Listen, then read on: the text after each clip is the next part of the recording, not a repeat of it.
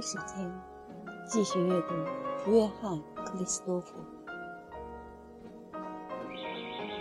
可是他的情形比什么时候都更艰难，唯一的收入是靠急促的钢琴课，而那些差事都丢了。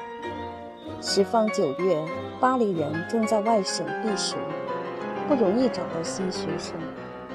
他独一无二的学生。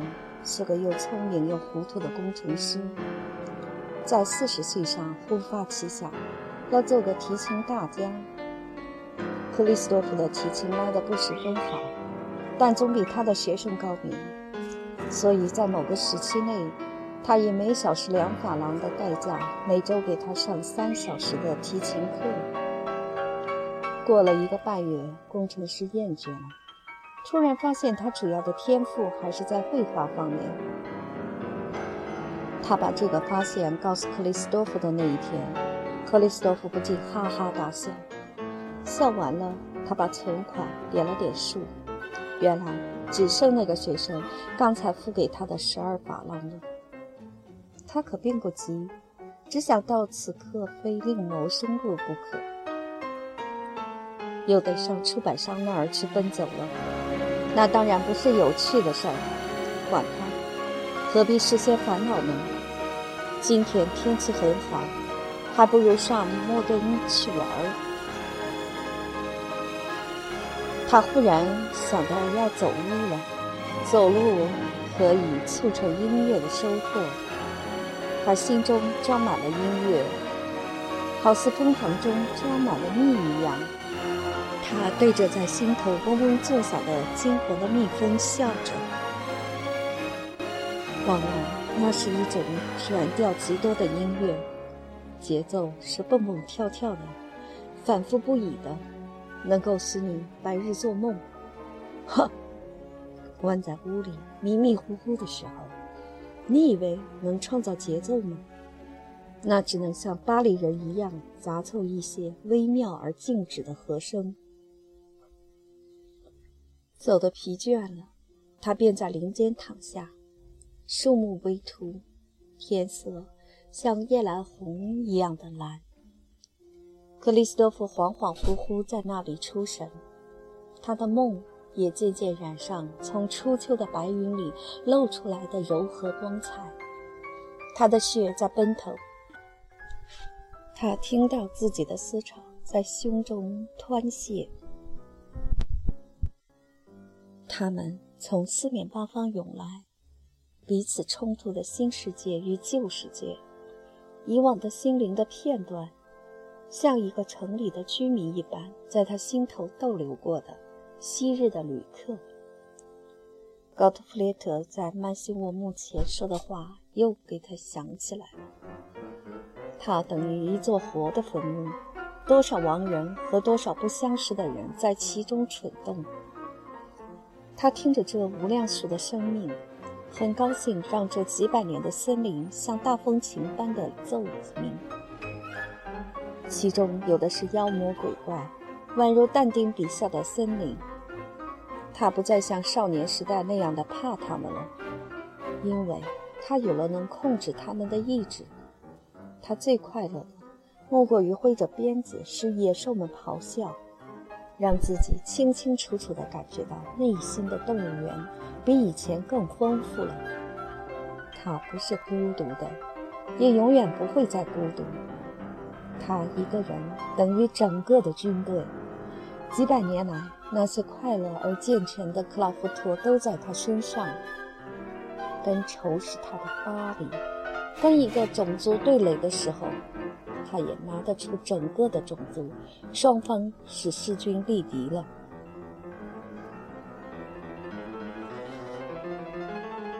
他住的那个寒碜的旅馆，如今也嫌租金太贵而放弃了。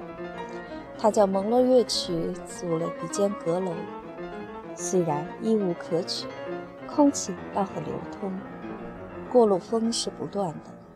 好吧。他本来就需要畅快的呼吸。从窗里，他可以看到一望无际的巴黎烟土。搬家的事儿一下子就办完了，一辆手推的小车已经足够。克里斯多夫自己推着走。最贵重的家具，除了他的旧箱子以外，便是一个从那时起非常流行的贝多芬画像。他把它包得非常仔细，仿佛是件极有价值的艺术品。他和他是老在一起的，在巴黎的茫茫人海中，这是他栖身的岛屿，也是测验他精神的气压表。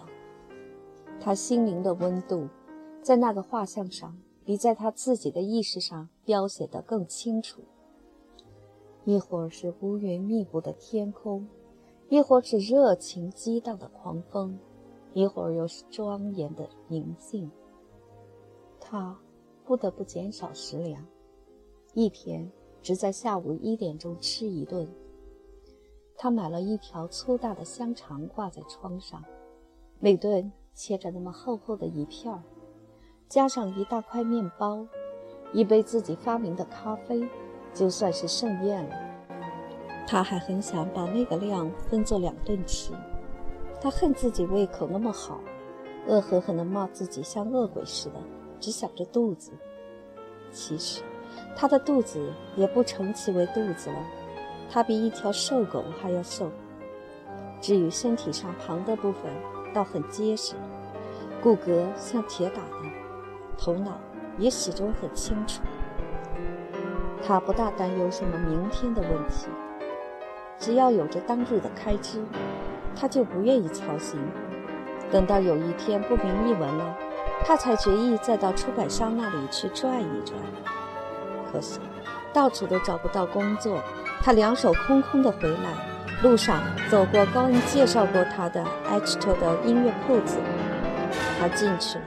根本没记起以前在很不愉快的情形中来过这儿。他一进门便遇到埃奇托，来不及退出来，已经被埃奇托瞧见了。克里斯多夫也不愿意露出退缩的神气，径自向埃奇托走过去，不知道说些什么好，只预备必要的时候狠狠地顶他一下，因为。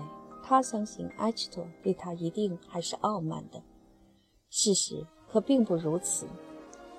埃奇托冷冷地伸出手来说了几句普通的客套，问他身体怎么样，并且不等克里斯托夫要求，便指着办公室的门，自己闪在一旁让他进去。他对于这个意料之中而已经不再期待的访问，暗暗觉得欢喜。他表面上做的若无其事，实际上老在注意克里斯多夫的行动。只要有机会听到他的音乐，他总去听。那次演奏大卫的音乐会，他也在场。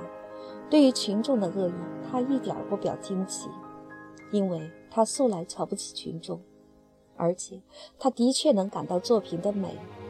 在巴黎，恐怕没有一个人比埃奇托更能赏识克里斯多夫艺术的特色的了。可是，他绝不和克里斯多夫说，不但为了克里斯多夫得罪过他，并且也因为要他和蔼可亲根本不可能，那是他天生的缺陷。他真心预备帮克里斯多夫的忙，却绝对不肯自动表示。他等着克里斯多夫上门来请钱。现在克里斯多夫既然来了，照理他很可以宽宏大量的借此机会消除他们以前的误会，不必叫克里斯多夫再那么委屈的向他开口。但他更喜欢让克里斯多夫把请求的话从头至尾说一遍，并且还执意要把克里斯多夫拒绝过的工作交给他做，哪怕只做一次也是好的。他给他五十页乐谱。要他改变为曼图林跟吉他的谱，这样以后，埃奇托看他已经屈服，也就满足了，便再给他一些比较愉快的工作，态度可始终那么傲慢，令人没法感激。而克里斯多夫也正要被生活压迫得无路可走了，才会再来找他。话虽如此，他宁愿靠这些工作糊口。不管是多么气人的工作，而不愿受埃奇托周济，那是埃奇托试过一次的，而且也是出于诚意。克里斯多夫早已感觉到埃奇托先要屈辱他，然后帮助他的用意，所以即使不得不接受埃奇托的条件，至少可以拒绝他的施舍。他很愿意为他工作，有来有往，清清楚楚，可绝不肯欠他一丝一毫的情，不像为了艺术而到处求人的瓦格纳。他绝对不把自己的艺术看得比灵魂更高。不是自己挣来的面包，他是咽不下去的。有一回，他把头天晚上做夜工赶来的活儿送去的时候，埃奇托正在吃饭。埃奇托留意到他苍白的脸色和不由自主投向菜盘的目光，断定他还没吃东西，便邀他一起吃。用意是很好，但埃奇托那么明显的令人感到他是看出了人家的窘况。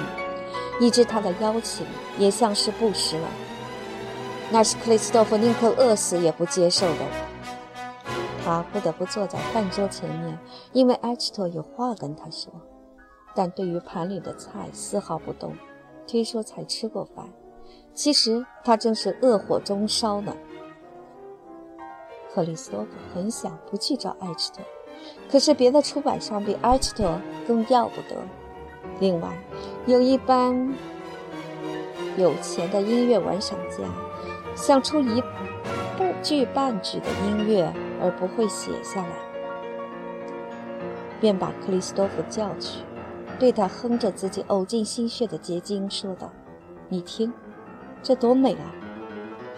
他们把这一句半句交给克里斯多夫，要他拿去发展，就是说，把它写完篇。结果，他们用自己的名字在一家大书铺出版。最后，他们认为这件作品的确是自己写的了。克里斯多夫就认得一个这样的人，旧家出身，手脚忙个不停的高个子，称他亲爱的朋友，抓着他的手臂，做出非常热心的表情，凑着他的耳朵嘻嘻哈哈，嘟嘟囔囔地说些胡话。不时还大惊小怪地叫几声：“什么贝多芬呢？费尔伦呢？奥芬巴赫？伊凡德切尔贝尔？他要克里斯托夫工作，可不想给报酬，只请他吃几顿饭，拉几下手就算。最后，他送给克里斯托夫二十法郎，克里斯托夫居然还那么傻，为了交情而不肯收。”而那天他袋里的钱连一法郎都不到，同时还得买一张二十五生丁的邮票寄母亲的信。那是路易莎的命名节，克里斯托弗无论如何要去封信的。可怜的夫人把儿子的信看得太重了，怎么也少不了。虽然写信对他是桩苦事儿。最近几个星期，他来信也比往常多了些。他受不了孤独的痛苦，又下不了决心到巴黎来住在儿子一起。他胆子太小，又舍不得他的小城、他的教堂、他的家。他怕出门，况且即使他愿意来，克里斯多夫也没有路费给他。他自己过日子的钱也不是天天有呢。使他非常高兴的是，有一次罗锦寄东西给他，克里斯托弗为了他而跟普鲁士兵打架的那个乡下姑娘写信来说她已经结婚了，附带报告她妈妈的消息，寄给她一篮苹果和一方喜糕。这些礼物来得正好。那天晚上，他正守着恶宅，又是四季宅，又是风宅。挂在窗口钉子上的腊肠只剩一根绳子了。一收到这些礼物，克里斯托夫自比为用乌鸦把食物送到岩石上来的隐士，但那乌鸦大概忙着要给所有的隐士送粮，以后就不再光顾了。虽然情形这样，克里斯托夫依旧不减其乐。他在面盆里洗衣服时。蹲在地上擦皮鞋时，嘴里老打着呼哨。他用不撩式的话安慰自己：我们应当超龄人生的苦难，用轻快的声音唱那句欢乐的悼词。震怒的日子，他有时把这句唱到一半，停下来哈哈大笑，使邻人听了大为惊愕。他过着非常严格的禁欲生活，正如佩辽斯说的：“情人生涯是有闲和有钱的人的生涯。”克里斯多夫的穷。谋生的艰苦，饮食极度的俭省，创造的热情，使他没有时间，也没有心绪去想到寻欢作乐。他不但表示冷淡，而且为了厌恶巴黎的风气，竟变了极端的禁欲主义者。